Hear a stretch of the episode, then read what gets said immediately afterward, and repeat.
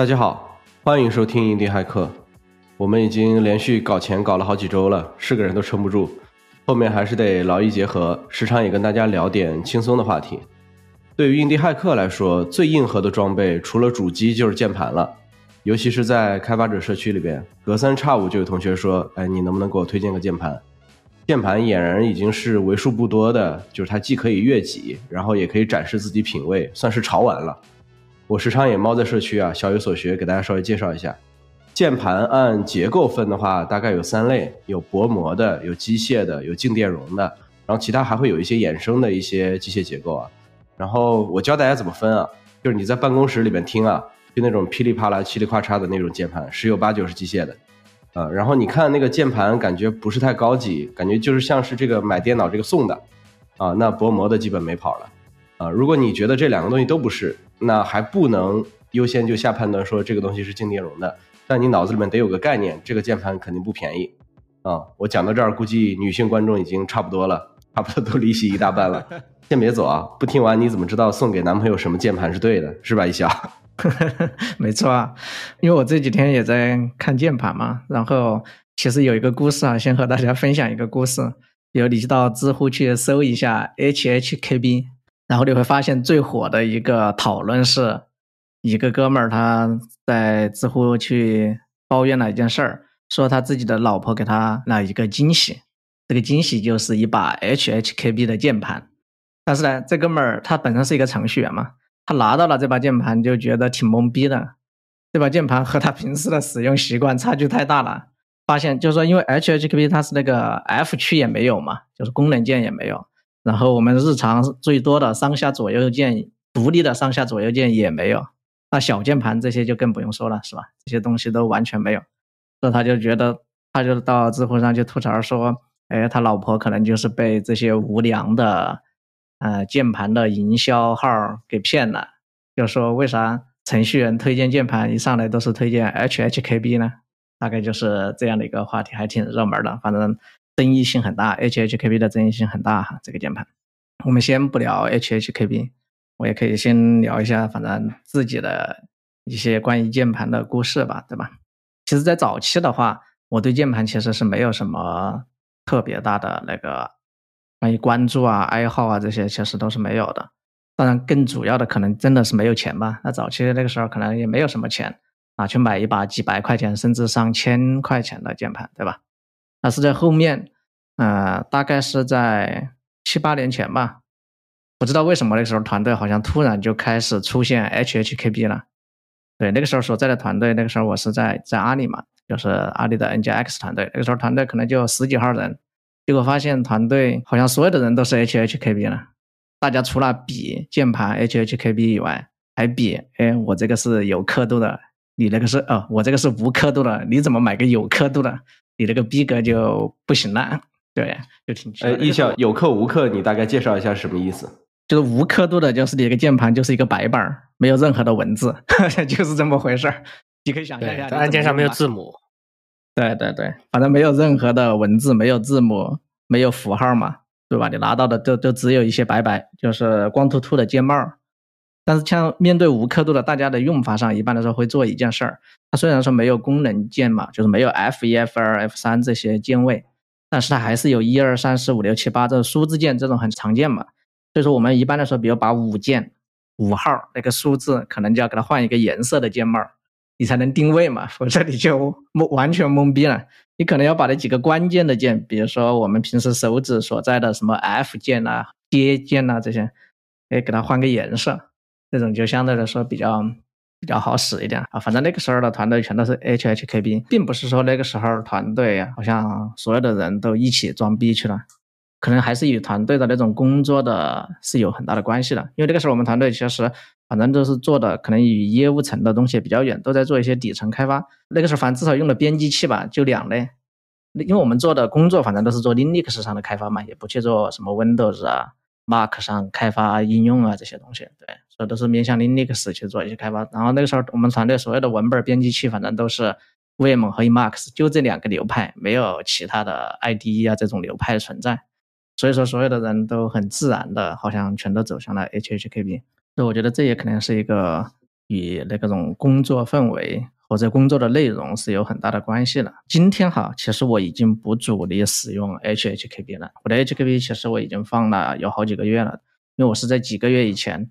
大概就在去年吧，我就重新又买了一把键盘 Keyclone 的 K 三。对，这是一把机械键盘。我买它的原因没有任何其他功能诉求方面的转换，就是因为这个键盘确实比 HHKP 我觉得要更好看一些，就是很薄，颜值很高，哎，然后它又可以放在笔记本电脑上，那个键盘叠上去使用，所以说就就是很棒的一件事儿，所以说就换了。其实没有功能层面的一个要求，对。那我个人其实是一直对那种就是长时间去使用苹果笔记本电脑的这个键盘，确实是笔记本自带的键盘，其实不太有感。只是很多时候可能开会啊这些没办法会强迫使用一下。对，这是我个人的一个键盘的一个经历嘛。那我可能会重点来介绍一下 HHKB，因为我觉得这把键盘还是挺有一些故事和可以去关注的一些点的。HHKB 嘛，KB 就是 keyboard 嘛，就是键盘的意思。但关键是前面两个 H，我觉得还挺有意思哈，可以给大家分享一下。第一个 H 是 happy 的意思，就是快乐，对吧？第二个 H 就是 hiking，hiking 怎么翻译？用一个比较创新的方式去解决一个比较有难度的事情的这样的一个过程，我们称为叫 hiking，哎，就是读 hard things，对吧？我们就像我们 hard hiker，是吧？我们总要去做一些有挑战的事情。也是我们今天印地骇客特别崇尚的一种信条和理念哈。对我觉得这个 HKB 好像突然和我们印地骇客还挺搭的。那不行了，我们三个人的人手一把了。其实 HHKB 的那个它的诞生哈，其实是在九几年就已经出现了，到今天已经真的有二十多年的历史，还是久经考验的哈。它其实的起源其实也是来源于就是和田英一嘛，京东大学的一个教授。他本身可以把自己称为黑客，他不是一个普通的消费者，因为他本身就是计算机领域的黑客级的那样的一些大师级的人物嘛，所以说他对键盘有自己的一套理念和这要求。大家都想一下嘛，八十年代的时候，那那些操作系统啊，键盘长什么样子？那个时候操作系统也是非常多，和今天其实是一样的，都有什么 MacOS 啊、Windows 啊、Linux、Unix 等等等，可能还有很多 OS2 啊，其他的操作系统。但是那个时候对应的那些键盘，可能和操作系统的绑定关系其实还挺紧密的。键盘反正就是五花八门、千奇百怪，就是那个颜值这方面就更不用说了哈。可能那个在那个时代，可能很多时候也不太会去追求颜值这件事情。反正我自己看了一下那些八十年代那些键盘，确实挺奇丑无比的。回头我们可以把这些图片放在我们的 show notes 里面，大家可以去欣赏一下。对，然后和田英一教授当时就觉得这样的一种状态，反正。挺无奈的嘛，至少不是他想要用的这样的一种键盘，所以他决定亲手就设计一块键盘，然后要去把这个乱象给统一一下，做一款比较标准的呀，或者大家都喜欢使用的键盘。但是我觉得和田英一教授还有一个点哈，值得我们所有人都关心的一个点，就是他其实做这一款键盘 HHKB 哈，就是的思路，他其实是怎么做的？他其实首先是把他自己想要的这这款键盘。长什么样子，有什么样的功能，写了一篇文章，就发表到了一个期刊、一个内刊上。他们公司 PFU 啊，P 就是 product 产品的意思，就是说这家公司要做一个好的产品。F 是 factory 工厂的意思，就是说我们除了要设计好的产品，还得打造，就是说好的质量嘛，生产出、制造出好的产品。U 就是 utility，就是工具。哎，我们。是追求用户体验，要给到用户手中的工具的体验很好用，所以说这家公司的名字就叫 PFU。就他刊登了这篇文章，说我们要去做这样的一个键盘，我想去做这样的一个键盘，这个键盘长成什什么什么样子，有什么什么样的功能等等等等。然后这篇文章就引起了哎另外一个人的一个关注，然后这个人就一看就决定就支持他去做这件事情嘛。和田一教授，然后就哎看到别人的反响。都挺好的，有这么多的有人去支持他，觉得认可他的这个想法，然后他才开始去动手去设计这个 HHKB。说这儿这个过程哈，我觉得是值得我们所有的人去关注的，就是 MVP，MVP，MVP，对吧？我们去做产品，首先出 MVP 这这件事情是至关至关重要的一件事儿哈。嗯，就是这个和田一教授的 MVP 其实就是这篇文章，他就把脑子里的想法。告诉大家，究竟看大家是不是认可。如果发现大家都挺认可这个思路，那我再动手去做这件事情。所以说，一看，其实很多时候我们去打造一个 V MVP，它并不是说就是一件需要投入多么大的资源或者人力、时间成本去做的一件事情，可能就是一篇博客文章就可以解决的一件事儿。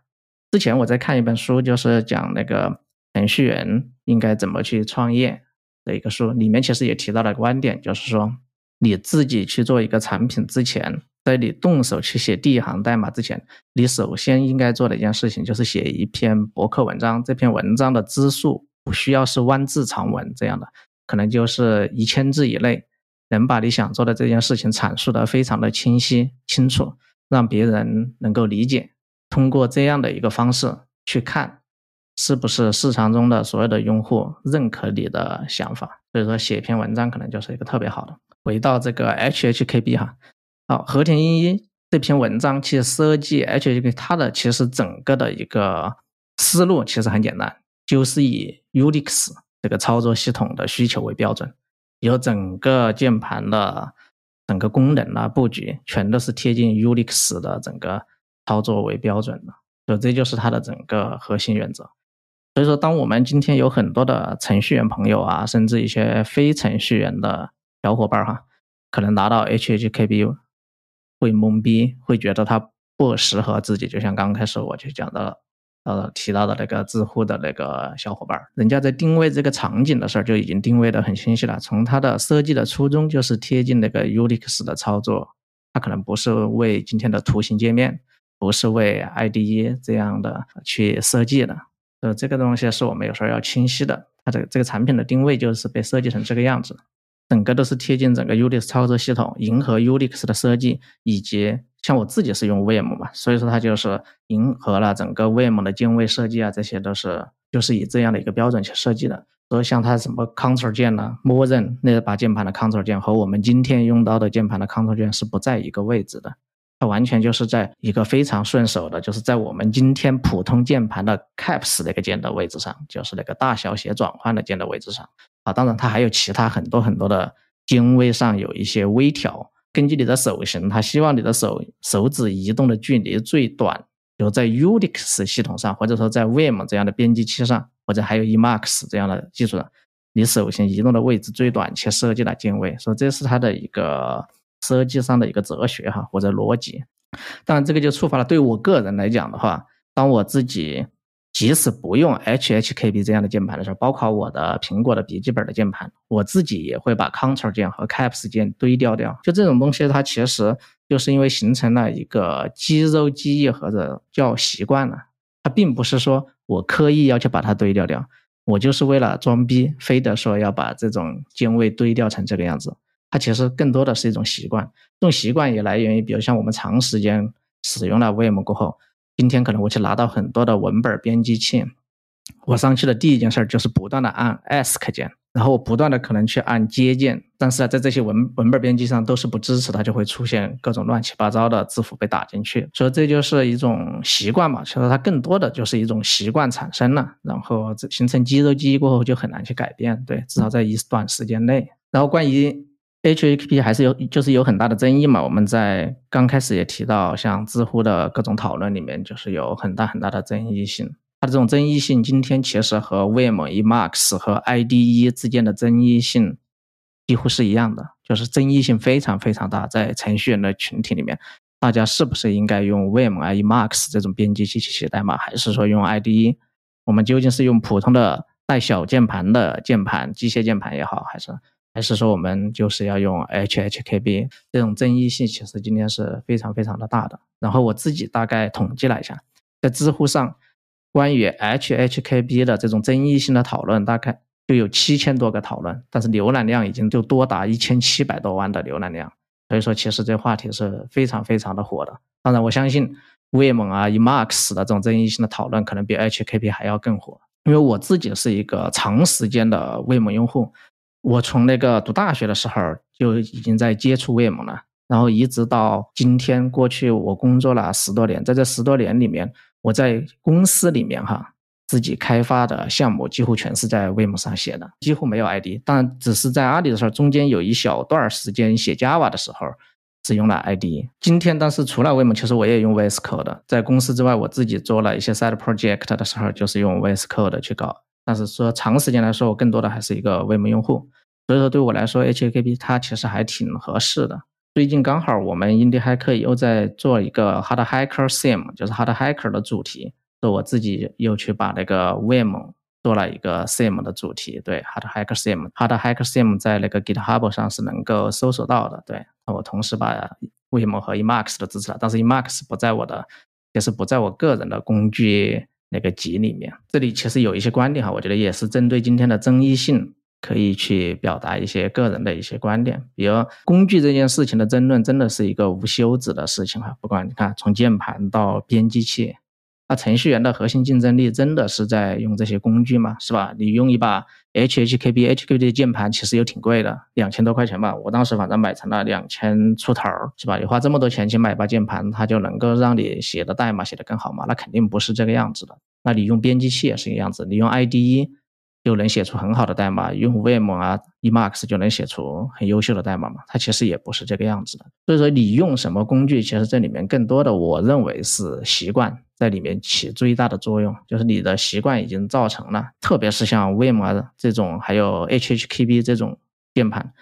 它就是会影响你的肌肉记忆。就这件事情对你的影响很大。它不像一个普通的常规的，大家比如说所有的文本编辑都是通过上下左右去操作。那这样的话，其实影响不太大的。但是这种特殊的操作方式的工具，当你长时间用的时候，就会影响你的习惯。我觉得除了习惯，这里面可能很多的还有一些什么情怀呀、信仰层面的一些东西。那比如说，有些人他就是很崇拜 Linux 之父 Linus，有些又崇拜什么 GNU 这个是 Stallman Richard 呀等等，就会崇拜这些。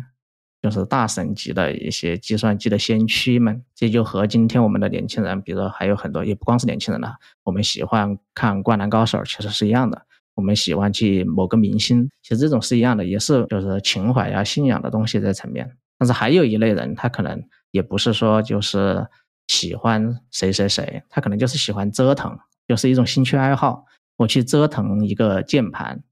自己买把 HHP，还可以把它改造成什么蓝牙的？我可能还要去对通过 HHP 去实现自编程，去支持一些什么特殊的操作。其实它就是一种折腾在里面。还有文本编辑器，其实也是同理的。这个东西就和你喜欢打游戏其实是一样的，也是一模一样的。不应该去关注别人，就说觉得别人的折腾无意义，这也不是这个道理。每个人都会有自己的一些爱好。或者热爱的东西，值得珍惜的一些东西，当然也有一部分人哈，在社区里面，其实我是嗯观察到了，不管是用 HHKB 的人，还是用 Vim、Emacs 的人，他们可能不断的在崇尚效率这件事情。他们这些工具最刚开始的时候，它的设计理念是效率出发的，但是今天回到软件工程的整个领域里面，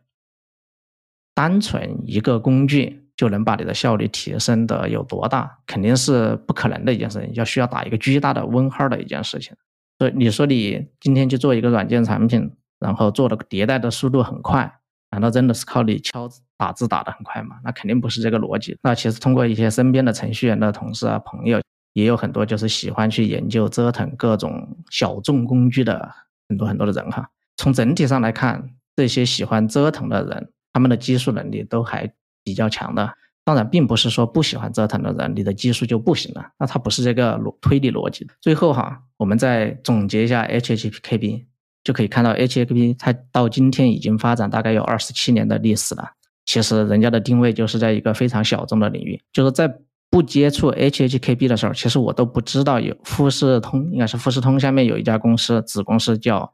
也 PFU，其实我根本都没有听说过有这样的一家公司的存在。然后这家公司可能他就只卖键盘，它就在一个非常非常小众的领域做出了一款产品。这个产品其实让一小部分人真正的热爱，爱上了这个产品。这家公司其实都已经活得很好，可以活得很久了，对吧？二十七年的历史，这个已经足够久了。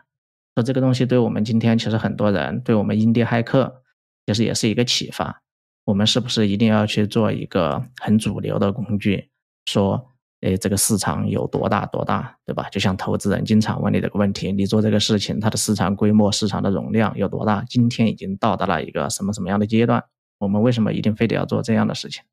选一个小众领域，把它做到极致，让一部分人真正的爱上你的产品，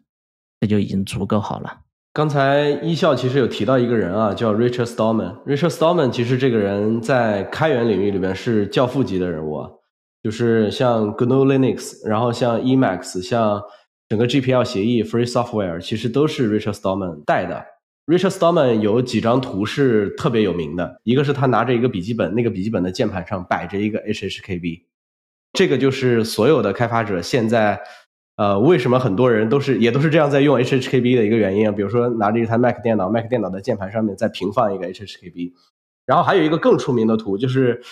几年前，现在可能都十几年前了，我现在不记得时间了。他拿着一台龙芯的电脑，一个特别矬的一个塑料壳的一个电脑，中国龙芯的，然后上面摆着一台 HHKB，就是那个键盘比那个电脑贵，所以说这个也是 HHKB。能够在开发者领域里边流行起来，我觉得很重要的一个原因就是是有大神带货的。Richard Stallman 怎么着也是一个偶像级的人物，他一直在带货的。你想嘛，大神都带货了，你高低也得整一台吧？反正我自己也有一台，也用了很多年。然后我自己其实零八零九年的时候，就再往前，再往前一直都是都是在用 PC 嘛，都用在 Windows，都是在用 PC。然后后来零八零九年的时候上大学。呃，上了一两年级了，然后就开始用 Linux 啊，什么 Fedora 呀、Ubuntu 啊、Arch 啊，就之类的，就就换着用。然后也是在那个时候，当时有一个社区啊，叫 Java i，在 Java i 的社区里边接触了 Ruby 语言，然后当时就觉得说这个语言怎么这么方便？嗯，就是它写起来就是感觉好像就是怎么顺手怎么来，就是你。你觉得说一个 string 它应该有一个 replace，它应该有一个 backwards，它就有那个方法啊。这个是你在 Java 里边，在别的语言里边找不着的。所以说当时就在零八零年接触了这个东西，然后就喜欢上了 Ruby 语言。然后在 Ruby 语言的这个过程里边，然后就当时有很多乱七八糟的问题嘛。然后你就发现你去搜论坛，然后发现论坛里面解决方案都是 Mac 的解决方案。你去搜，比如说你是 Fedora，你是 Ubuntu，你是 Arch，然后你搜进去之后，它每一个里面装的那个包都不一样。就是比如说你在 Fedora 里边，它会给你装一个什么 Python 杠 D E V L，就 develop 的那个简写 D E V L 然后你在 Ubuntu 里边可能装一个什么 Build Essentials，就每一个里面都不一样，觉得很麻烦。但是所有的都有一个标准解决方案，就是你在 Mac 上面怎么怎么弄一下好了。然后我就深究了一下，我说为什么这个 Ruby 语言跟 Mac 的电脑的这个整合这么密切？然后后来才发现了一个一个很有意思的一个事儿啊，Ruby 语言这个东西它其实。靠 Rails 火起来的，就是这个是一个反过来的，就是就是这个语言一开始没火，它是靠自己上面的一个 killer framework 火的，就是大家是因为 Rails 才知道了 Ruby。那 Rails 这个东西是怎么火的？是一个特别特别有名的，我认为可以载入史册的一个十五分钟的一个视频。Rails 的作者叫 DHH，然后他零五年发了一个十五分钟的视频，叫用十五分钟做一个 blog。然后你现在听起来感觉十五分钟做一个 blog，现在感觉好像所有的框架都可以做。但是在零五年的时候，你可以想一个问题啊，零五年的时候你用 Java 去写的时候，你可能连 Ant 还没配完呢，然后 interface 还没开始写呢，就你约等于十五分钟啥都没写呢，然后人家一个 blog 已经写完了，就当时其实特别震撼啊。然后那个视频当时就传播的特别火，以至于这个视频传播广了之后带火了三个东西，就一个是 Rails 把。它的主体的 Ruby 语言带火了，就大家觉得说，哎，Ruby 语言这么好，才能导致 Rails 框架啊，然后它在上面就用的特别方便。然后其次就是在 Ruby 社区里边带火了苹果电脑，大家觉得说用苹果电脑这件事儿是特别酷的，因为它那个视频里边就是用苹果电脑的。然后大家觉得说，哎，这个里面好像很方便。再一个就是特别特别牛逼的一件事，就是它带火了一个编辑器，叫 TextMate，然后这个编辑器。也是我们上期提到的，跟 Railscast 那个 ARR 一百一百万美金的那个 Run Base 特别特别像的一件事，就是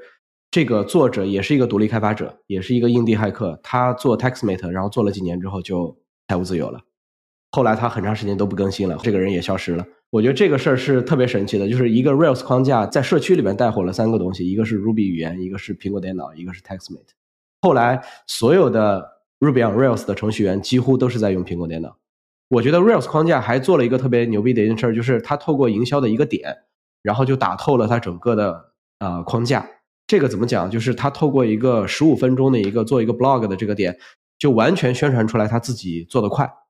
啊，就是他把快这个点打透了。打透之后，那整个 Rails 的这个框架在整个社区里面就宣传开了，说哦，原来这个平台这么的快，那我们就是要快的，我们就是要做东西的，我们就是要 build 的。所以在这个里边也是一个很重要的一个点，就是他在整个营销上面把快这一点打透了。然后反过来就是自己的整个框架把整个平台带带透了。我一开始因为也买不起苹果电脑嘛，苹果电脑也挺贵的，当时好像最便宜的也得七八千块钱，在 Linux 下面，然后我又各种换什么 Fedora 啊，什么 Ubuntu 啊，各种换。所以说，就 Stack Overflow 上面经常找问题的时候，找过来之后，你是一个 Ubuntu 的，找出来一个 Fedora 的一个答案，然后你也用不了，你就得转，你就得翻译说，哦，这边的 Ubuntu 的 Build Central 是 Fedora 里边你要装一个啥？后来大概工作了一年之后才买得起 Mac 电脑，然后就从 Mac 电脑到现在了，就一一路都在用 Mac 电脑，可能用了现在也都十好几年了。然后我现在的装备是 Mac Studio 跟 Studio Display。我用这个电脑之后，因为它本身它不是 iMac。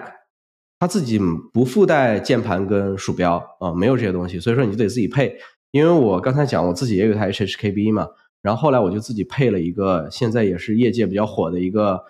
苹果的电脑的底下会必配的一个鼠标，就是罗技的 MX Master 三。我就用了一段时间 HHKB 加 MX Master 三，然后我发现我自己用的很不习惯，因为我自己的习惯是用在 Touchpad 上。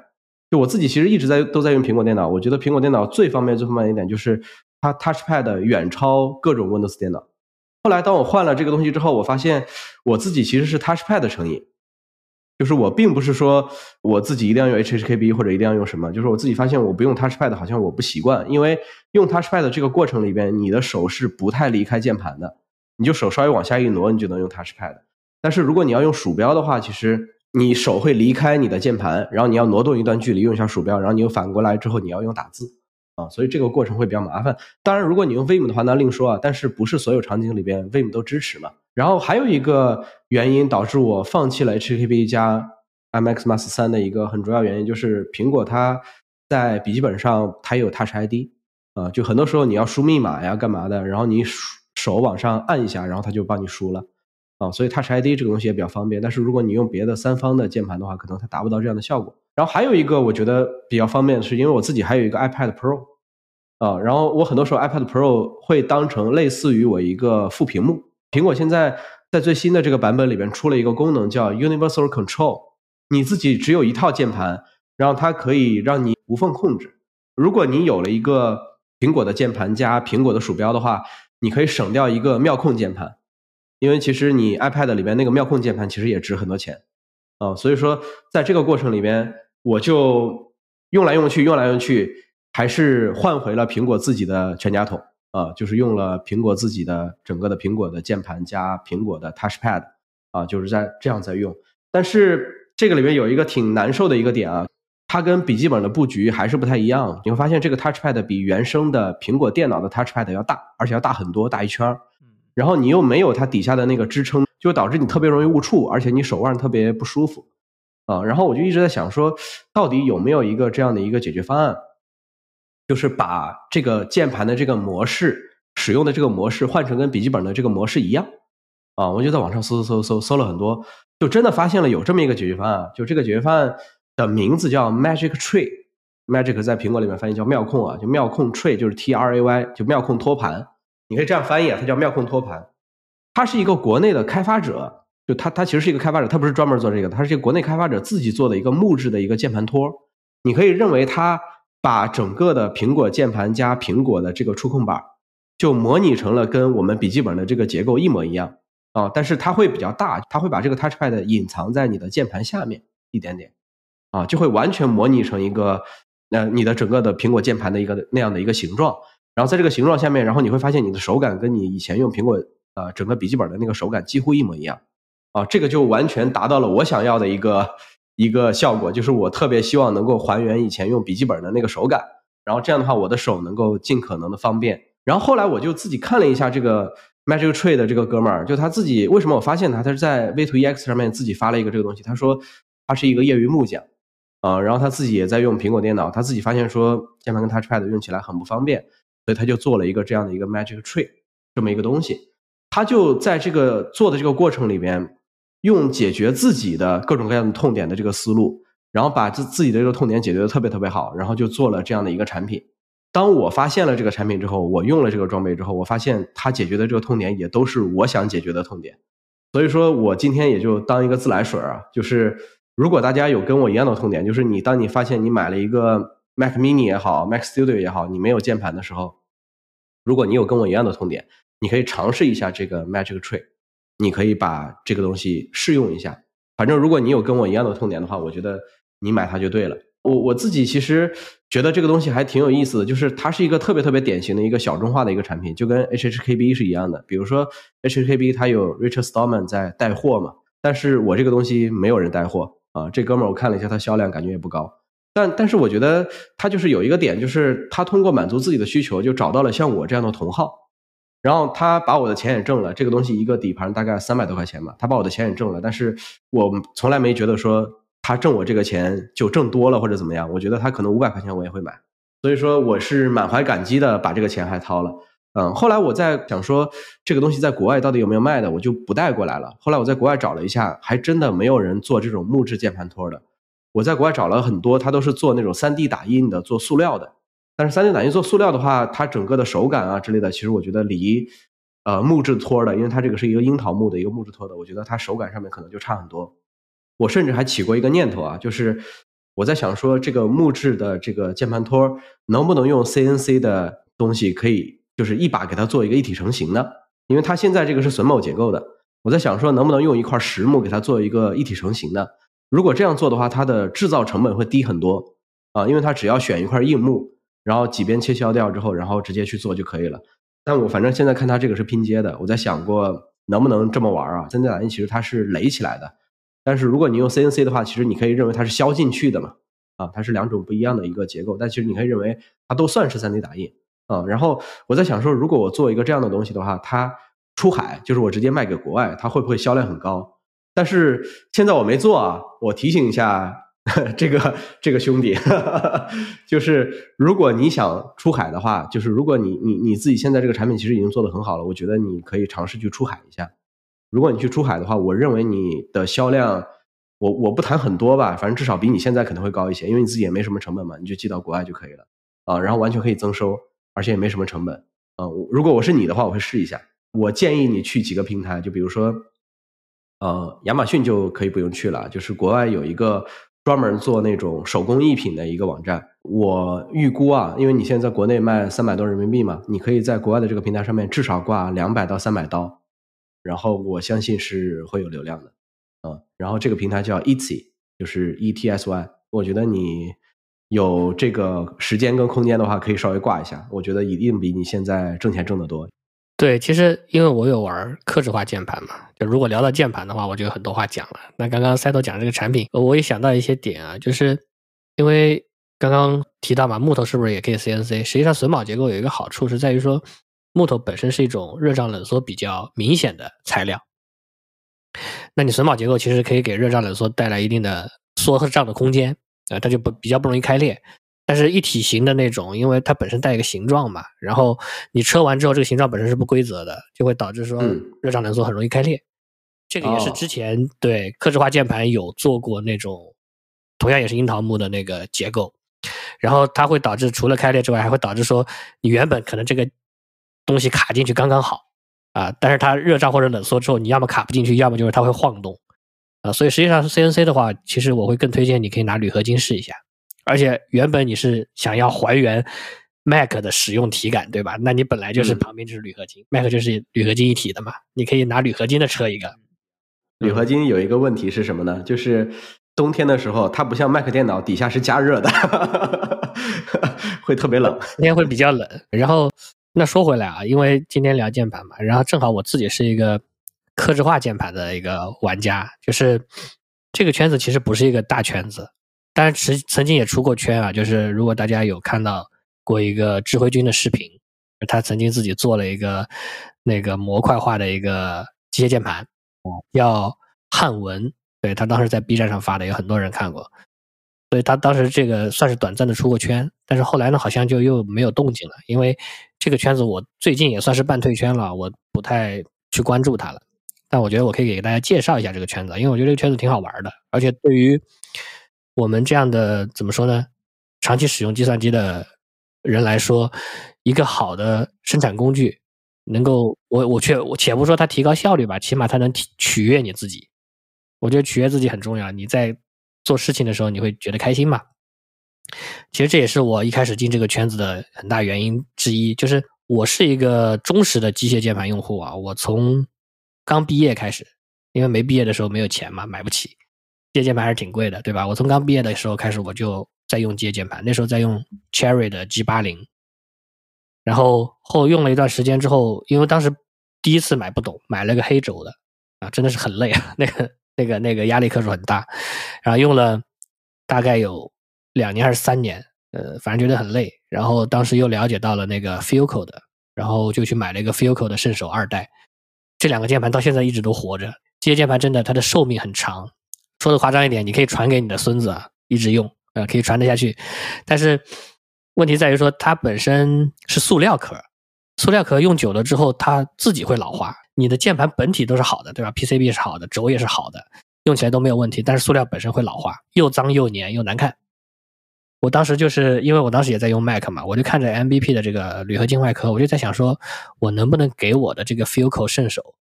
换一个铝合金的外壳？然后我就跑到某宝上去搜 Filco 的外壳，然后这个就是我踏进这个刻制化圈键盘的圈子的契机。其实这个圈子存在很久了，但我不知道，因为它是个小圈子。我搜到了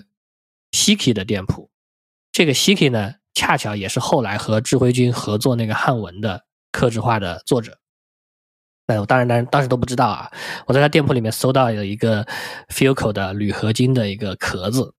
然后呢，从这个为线索，我就慢慢的找到了这个圈子啊，发现这个圈子很有意思。就是什么叫克制化键键盘呢？就是它实际上就是你可以自由的去选择配件，或者干脆自己设计来做一个键盘，然后自己去组装。它会有些什么样的配件呢？比如说壳体，然后壳体呢，它有不同的材质，对吧？刚刚提到铝合金。然后，比如说樱桃木啊，然后包括也有 PC 材质的，其实其实就是塑料嘛，也有 ABS 注塑的，其实有很多材质，有不同的结构啊。就是今天我们看到量产键盘也开始说自己是 Gasket 的结构，就是我中间会有软垫缓冲的那种结构。实际上这些结构最早是在刻制化圈子里面去做出来的，然后也会有不同的配列，对吧？比如说刚刚提到那个 HHKB，其实我们就称之为是一种配列。啊，就是它的键盘的布局是这样的。以前我们最常用的是幺零四的布局嘛，对吧？它是一个完整的布局，它什么都有。后面会出来了 TKL 的布局，就是 Tanky Less，就是没有数字区的这样的布局。还有更小的布局，比如说六五的布局，它是没有 F 区的，没有功能区的。然后进一步的还有更小的四零的布局，四零的布局就是它不光没有 F 区，它连上面那一排数字区都是没有的。啊，然后它的那个字母区也会更窄，它会少一些那个符号，但是它是特别特别小啊。有些人想要追求极致的便携性，就会用四零这样的配列。这个是你的这个整个壳体对应的这个壳体里面还会有 PCB 什么的嘛？那还有就是轴体，轴体我们知道其实以前就是樱桃一家独大嘛，也不能说一家独大，是因为樱桃有这个专利，就 Cherry 的轴是有专利的，所以大家没办法去仿它。但是 Cherry 的轴的专利应该在好多年前就已经到期了。就是 Cherry 的轴的专利到期了之后，催生了这个刻制化键盘的圈子啊，然后很多人就会自己去做这个壳体，然后自己去做轴啊，然后现在大家又会发现市面上其实有很多很多轴，然后名字也都奇奇怪怪的，但是这些轴其实大部分还是逃不掉 Cherry 这个以前的这个大的框架的一个结构，呃，就是分为一些，比如说我带声音的，对吧？类轻轴，带段落的，就是类茶轴，然后就是直上直下的红轴。可能会做一些，比如说静音轴。刚刚 Set 不是最他最早的时候提到说，如果听到噼里啪啦的，那大部分就是机械键盘没跑了。对，大部分是这样的。但是现在其实有静音轴，但那个静音效果是能够做得非常好的，因为它在轴体内部去垫那个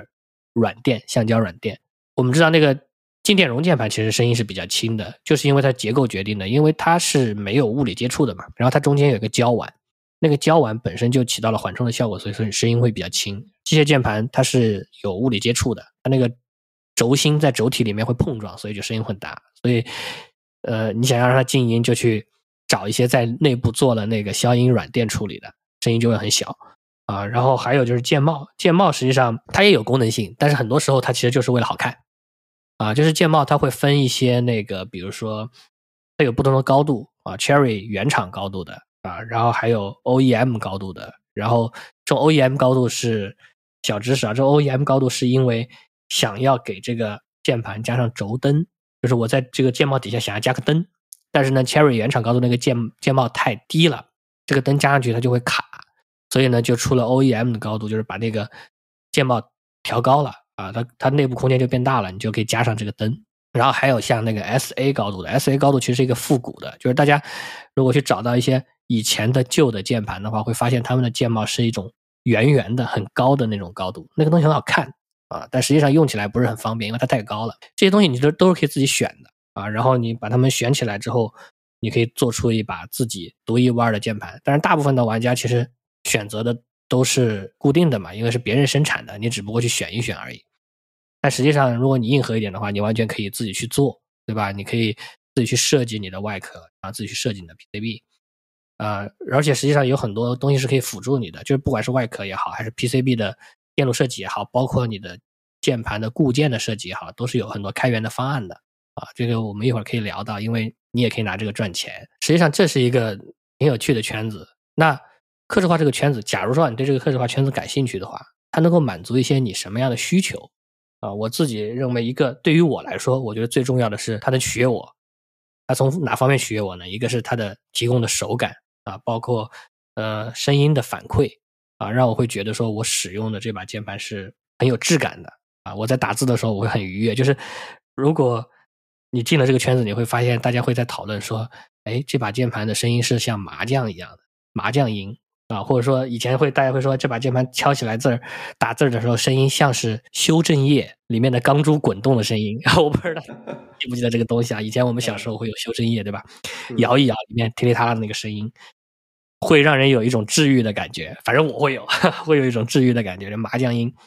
然后修正液的声音，它就每一下敲下去它是没有杂音的啊，然后每一下敲下去对于手指的反馈也很平均。然后再加上今天像这样 gasket 这样的结构，你敲下去它也不会震手。跟以前的机械键盘，就是比如说像那个 Filco 这样，它内部有钢板的、金属定位板的，实际上它是很硬的。你敲久了之后，你的手指会被反震的，会疼。但像今天这样 gasket 这样的结构，它本身带有缓冲，所以你就不会有这种呃震手的感觉。这是一方面。然后还有一方面就是好看啊，对于我来说，它能够彰显你的个性化，然后。你可以去按照自己的审美来完成它。比如说，我现在在用的一把键盘是 Space 六五 R 三，它是一把怎么说呢？呃，设计上带未来风格的，就是它本身想设计的像一个有点像一个飞船一样，然后带一些灯光效果，然后就是有一点赛博朋克风，我比较喜欢这样的风格。然后呢，我在上面用了一套键帽，这套键帽是 ThinkPad 的配色啊，就是它来自于 IBM 的那个。呃，经典 ThinkPad 的配色不是今天联想的那，对吧？它有它一个小红点的一个设计，然后呢，会有它 Think 那个 IBM ThinkPad 经典的那个灰蓝色的配色，我又觉得很好看。然后呢，它又正好跟我的这个键盘，因为这个键盘本身是黑色系的，配在一起。然后我给这个键盘本身又搭配了一条同样是灰蓝色的金属条，所以它很和谐。我看着它的时候，我又觉得很舒服。对，这个是对我来说的一个最大的一个需求满足。那它还会有一些别的东西，比如说，它能够满足你的 DIY 欲望啊，因为你可以自选配件，自己组装啊。包括说，我自己也买了一套那个焊接的设备，就是因为我要去装键盘，对吧？我要去把轴焊上去。当然，现在有热插拔的那种，就比较方便啊。但是我自己会觉得说，热插拔这个对于手感是负提升，因为它不是一个稳定的结构啊，所以我还是喜欢焊接的。那你甚至也可以自己设计，对吧？自己生产，就像那个智慧君一样。当然。你也可以做的简单一点，说哎，我设计了外壳之后，我用 3D 打印去打印出来。很多人会这样做，因为他的需求特别奇怪啊，特别小众，那你就可以自己做这个事情。然后呢，就是不同的配列，不同的需求。比如说最典型的幺零四配列的，那这个是最大的嘛？你可以说哎，我想要小一点的，那你就可以考虑六五或者六零的。六五是带方向的，六零就是不带方向的啊。那像 HHKB 也是不带方向的，HHKB 和六零比较接近。然后呢，就是四零的。你说，哎，我想要一个特别特别小的，呃，方便携带，那你就可以考虑一下四零的这种键盘。它其实就我个人的使用体感来说，打字是不影响的啊，因为一般这种四零的键盘它都会带分体的空格，就是它会有两个空格，你左右手各有一个空格。我们一般会把其中一只手的空格设成翻页键，就你可以理解为 Fn 键。那这个时候我按住空格再按 Q 的时候，实际上它就是一；按住空格再按 W，它就是二。啊，那就是你打字、选字什么的，其实是完全不会有影响的。但是敲代码会稍微有一点影响，因为打符号很麻烦，因为它省略了很多符号，然后你就要想办法用各种组合键把那个符号打出来。对我也用过一段时间的四零，觉得也是习惯习惯就习惯了，真的。还有就是那种分体键盘，分体键盘有好多种变体啊。一般最基础的就是你把键盘从中间切开，对吧？左右各一半。然后还有那种人体工学键盘，就是你的手手腕是不用翻转的。分别放在左右，它这个分体键盘最好的点在于说，它对于你的关节是有帮助的。就比如说你的肩关节有一些问题，呃，运动受限，或者说你的手腕关节，对吧？本身就已经有一些劳损了，它不能翻转，那这种分体键盘其实是非常适合你的，它可以让你一个非常自然的人体工学的姿势去使用。然后还有就是一些专业键盘，因为有些人，比如说他是画画的，对吧？或者说他就是呃去做音乐编辑啊之类的工。那他其实会想要一个非常专业的键盘，上面是有一些定制功能的，比如说各种定制的旋钮啊，快速的去选色啊，或者说调节音量啊、明暗啊这样的方式，就是会有一些专业键盘。然后这种专业键盘就特别小众。那这个时候呢，其实圈子里面、社区里面就会有一些人是专门接这种单子的啊，就是他是会给为个人定制键盘的。你就把你的键盘的需求告诉他说，哎，我想要一个这样的布局，然后每个东西要什么样的功能。他就可以用 3D 打印的方式帮你去做一个，对，这个也是一个呃小的商机。键盘还会这种客制化键盘还会提供一些功能性啊，就是现在慢慢的量产键盘里面也开始提供这些东西，但是以前往往都是客制化里面先玩起来的，大家觉得说哎这个东西好像有点用啊，比如说信息屏啊，当然它不一定真的有用啊。以前有个键盘有玩过，说哎我给你一个副屏，然后你可以在这个副屏里面导入一段动画啊，这个动画你可以自己随便导。但它它有什么用啊？它其实没有用，它就是有点意思。但也会有一些信息屏，比如说它会去显示说我的一些机器的那个监控信息，对吧？我的 CPU 的转速啊，我的显卡温度啊之类，它可以给你显示在这个键盘上。你可以少一个副屏，因为有些人喜欢监控这个东西，他会做一个单独搞一个小的副屏来干这个事儿啊。但是他今天就把那个信息这个信息屏集成在那个键盘上，你就可以直接省一个这个副屏了。之前我还看到那个社区里面有人。想要在键盘上做一个指纹识别，呃，我们知道 苹果那个妙控键盘上其实现在就有指纹识别，但是 Windows 没有这个东西啊。然后之前就有人说我要在那个键盘上做一个指纹识别，我不知道他最后做出来没有啊，我没有关注，但是我看到大家想想要去做一些这样的事情，就很有意思。所以实际上，如果你对这个客制化圈子感兴趣的话，你可以听一听，说哎，这里面的这些东西有没有让你觉得说吸引你的？那如果对于你来说是一个需求。那你可以尝试着进一个进一下这个圈子去了解一下，而且实际上这个圈子本身你也能赚到钱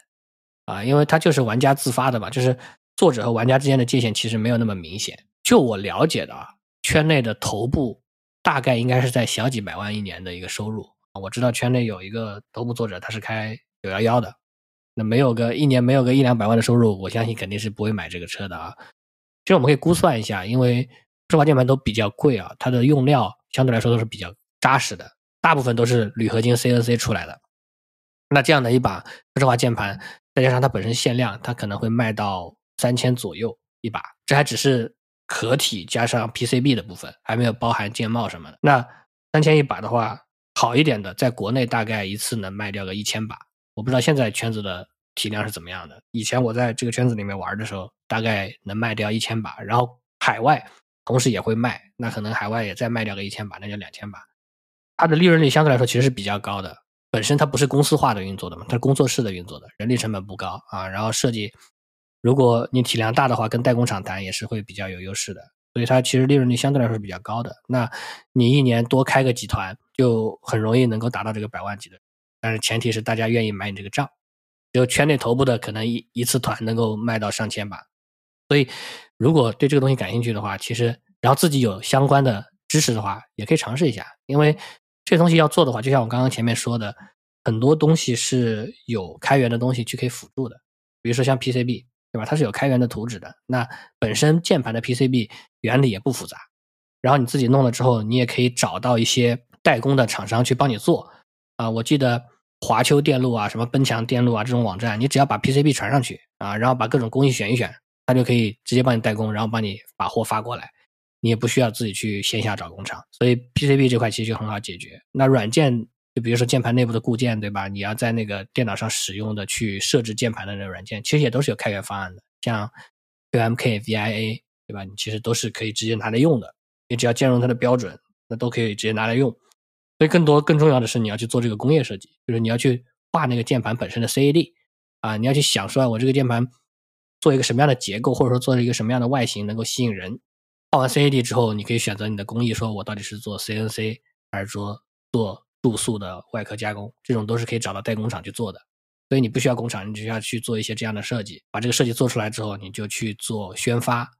啊，做 IC 就是 interest check，就是看看大家对你这个东西。感不感兴趣，然后你就可以开团，而且因为这种小众的团嘛，大家都是习惯于说我是先付费再拿货的啊。你甚至可能是说我交了钱之后等了半年，我甚至一年我才拿到这个东西，就有点像众筹。所以实际上这个开团成本是非常非常低的，你基本上不用垫付任何东西。所以如果大家对这个东西感兴趣，然后自己又恰好在这里面是有一技之长的，是可以尝试一下这个事情的。你如果不去开团，那你可以做一个定制型的作者，就是别人有。特殊的需求就找你，你就给他一 v 一的做一把专属于他的东西啊，这也是一种赚钱的方式。刻字化键盘本身它其实具备一定的潮玩属性，因为首先第一个它有趣啊，然后第二个它限量，这个这个圈子里面基本所有的东西都是限量的，然后作者们也会一定程度上去保持这个限量的限量的这个约定，因为一个他自己他们自己产能是有限的，另一个如果你在发行之后又再次发行。同样的东西就会导致这个这个二手市场的价格有波动嘛，呃，然后玩家会不满，所以它其实具备一定的潮玩属性。所以简单来说呢，就是它可以倒啊，有的时候一个好的键盘你可能买过来两三千，最后能卖到五六倍的价格都是有可能的，特别好的那种，特别稀缺的话，所以也有很多人其实是在这个圈子里面，他不是在玩键盘的，他就是在倒啊。这这类人其实到哪个圈子里面都是一样的，哪个地方有有可以倒的，他就跑到哪个圈子里面去倒。对，所以实际上这个圈子里面本身是有一些赚钱机会的啊，而且头部其实赚的也不少。你可以认为它其实是一个，对吧？有点像是硬件的独立开发者。我大概在这个圈子里面，呃，玩了时间不长，其实有个两年吧，两三年，然后花的钱也不多，估摸着应该反正不到十万啊。然后因为我后面又自己卖掉了一些，回不到十万，对，回了一些本，真正花掉的我估计可能在呃三四万左右吧。有些特别夸张的，他可能会花掉百万以上啊，就是因为确实是每样东西都挺贵的，它因为有溢价属性在嘛。因为我自己本身就是为了想要给自己找一些我喜欢的，啊，用起来舒适的键盘，所以我也没有去做这个倒爷。有些人是边玩边倒，就是玩家同时也是倒爷，他可能不仅玩到了，他还还赚到了钱，也是有可能。这怎么说呢？就是总结一下的话，刻字化键盘是一个我对我来说。啊，是一个能够取悦我自己，同时满足我的特殊需求的一个一个圈圈子。然后，同时，如果你对这个圈子有兴趣，你也有一技之长的话，你也是可以在这个圈子里面做成，把自己当成一个硬件的独立开发者，在这里面赚到自己的小生意的。大家听得出来啊，龟龟是我们三个人里面最专业的。那既然龟龟在这个圈子里边已经花了十多万了，是吧？那十万不到也可以做一款印第骇客定制键盘，至少先给我们三个来一把。嗯，啊，对，实际上我之前有想过这个事儿，就是严格来说，真的要去做一把的话，其实不麻烦啊。你就是可能代工厂什么要去找一下。对，只做三把是不是会有点麻烦？这么说吧，因为只要代工厂愿意接，其实问题不大。这里面的边际成本其实是没有那么呃高的，应该说每一个边际成本都差不多。因为如果你的外壳是 CNC。切出来的，对吧？它不是不是注塑注出来的话，其实每每切一次 CNC 要的钱，就是你切一次和你切一百次，每一次的钱其实差不多的。但是住宿的话，就是你住一次和你住一百次，住一百把，这个成本差距就会很大啊。所以关键是得有代工厂能接，对吧？你只你说我只要切三个，那人家又不愿意接。那因为我们自己也有很多听众嘛，我帮听众问一下。听众可能也好奇啊，你现在你说你都花了十好几万了，对吧？你最贵的一把键盘多少钱？呃，我现在手里最贵的应该全都组完啊，就是包括比如说键帽啊、轴啊，然后这些乱七八糟配件全部组完，应该在六千不到吧？六千块钱我。曾经对我曾经订过一把很贵的键盘，后来我退掉了啊，就是怒喵它当时出了一个出了一个分体键盘，反正挺高级的，当时定预定的价格是八千嘛，原价它要卖到一万啊，预定的价格是八千，我当时定了，但是后来我退掉了。那主要是因为就是怒喵那哥们儿本身在圈子里面名声不太好，哦就，退掉了。那我那我再问一下，就是你这个六千块钱的这个键盘，因为它是嗯机械的嘛，你能给观众讲一下它为什么值六千吗？就是它到底贵在哪儿？呃，我觉得其实大部分还是在溢价上，就是这个东西的成本，你说它有六千吗？远远没有六千，对吧？那它本身的这个键盘的套件啊，就是它的外壳、它的 PCB 啊，因为你一般如果去直接买那个开团的键盘的话，它就只有这些东西，它不会包含里面的，比如说轴啊、键帽啊，然后比如说那个平衡杆啊，就是我的卫星轴啊，这些都是不包含的。那这一个壳体本身价格就会在三千左右啊，有便宜的有贵的，但是你铝合金的话，基本上便宜不到哪里去啊。然后再加上，如果是好一点的作者，他本身就有他自己的品牌溢价，因为设计的这个也是有价值的嘛。那这个是壳体，你就可以认为它是三千块钱吧啊。然后再加上轴，轴呢有好有坏啊。现在轴其实越来越便宜了，以前有些轴特别贵。我刚进圈的时候有一有一个轴，当时是认为是线性轴的天花板，那个轴一颗要卖到六六块多，啊，一颗卖到六块多，那你想想，你一个键盘最少要六十颗吧？你不用四十的话，哎，六七十颗，对，这就很多钱了。然后再加上键帽，键帽呢，呃，要看你怎么玩了。就是键帽有很便宜的，国内有一些卖家他还会去抄别人的键帽的设计啊，因为键帽怎么说呢？你纯粹的配色是没有版权保护的。啊，只有图案才有版权保护，配色这个事情是没有版权的啊，没有设计版权的，所以就会有那个国内的厂商去抄啊，然后那这种就很便宜，你可能一两百块钱可以买到一套，嗯、但是你想要买一个好的设计，然后呢，它会有一些个性化的键帽嘛，因为个性化键帽是有版权的，那个东西是不能抄的，它里面会带一些个性化键帽，然后你比如说你买到那个买到 GMK，那它一套键帽可能就要接近两千块钱。啊，就是它是 GMK，我记得好像是德国的吧，我忘了。他会去承接键帽设计者的生产工作，就是你可以去设计它键帽，然后说委托 GMK 去生产啊。然后因为本身它的呃量不会特别大，你要想象这种 ABS 的这种键帽，它是注塑，然后二次注塑注塑成型的。就是我们知道键帽它那个上面会有一个字母嘛，对吧？键帽本身，比如说我是一个黑色的键帽啊，黑色的键帽体，然后上面会有字母是白色的。它其实这个字母不是印上去的，因为印上去的话，你你敲一敲，你磨损一下之后，这个字母就不见了。嗯所以它实际上是二次二次注塑注上去的，就是它会去先去注一个，呃，比如说底下的带键带那个字母的一个一个基底，那个字母是凸起来的，然后它再会在上面注塑一层一层黑色的表层，啊，这层表层会跟那个凸起的那个字母是平的，然后这时候你就得到了一个键帽，实际上它是两层塑料，啊，嗯。然后如果你要做三种颜色，它就要注塑三次，然后哦这些是需要开模的，因为注塑你需要开模嘛。那基本的字母区都是一样的，你只要换不同颜色的塑料。但是个性键、个性化的键，比如说我今天出了一套哥斯拉的键帽，对吧？我要在上面画一个哥斯拉，那个东西就要单独开模。那这种单独开模，它又是一次性的，啊因为我不太可能说我这套键帽出完了之后，我又重新去出一个个性一样的键帽，很少。对，所以这种开模是一次性的，这个成本就会比较高。嗯啊，但是你有不同的工艺啊，这是 ABS 二次二次注塑的，你也有那种比如说 PBT 热转印的那种，相对来说成本就低很多，因为它不需要嗯单独开模，但是 ABS 的手感会更好啊，嗯所以如果是这样的一套键帽，你买下来可能就要两千块钱，那其实这算一算，你已经奔着五千去了，对吧？五六千去了啊，然后在里面有一些配件，比如说我要去买一些呃买一些那个泡棉的软垫，对吧？买一个好的那个卫星轴，可能一百来块钱。嗯啊，然后你自己组装有时候还组装不好啊，然后你你可能还会对轴进行处理，比如说我买了一些轴，但是我对它的某一方面不太满意，比如说我嗯。我嫌它的弹簧克数太高了，嗯那就会把所有的轴都拆开，然后把里面弹簧换掉啊，然后你啊可能还会去对去润一下这个这个轴的内部，因为你想要消除它的杂音嘛，你想每一下敲下去声音都很纯粹，那这时候你要么就是投入体力干这个事情，要么就涉及到这个圈子里面的另一种职业叫带组。哦，对，你可以把这些东西都给到那个带组，说，嗯，你帮我把把这个东西组好吧，那他可能会收你个几百块钱，不会太贵啊，可能一两百啊，两三百的带组费，然后帮你把这个东西组好。往往很多时候他的手艺是超越你的，所以在最初的时候我还是自己组键盘，到最后我就自己组了，因为往往我组完之后，我对这个东西稍微有点强迫症不满意，我最后还要重新寄给那个带组说，你重新帮我弄一下吧。然后，因为他要重新拆了给你再组，所以他收费还要比新组还要更高，所以后来我就算了，就全都交给代组吧。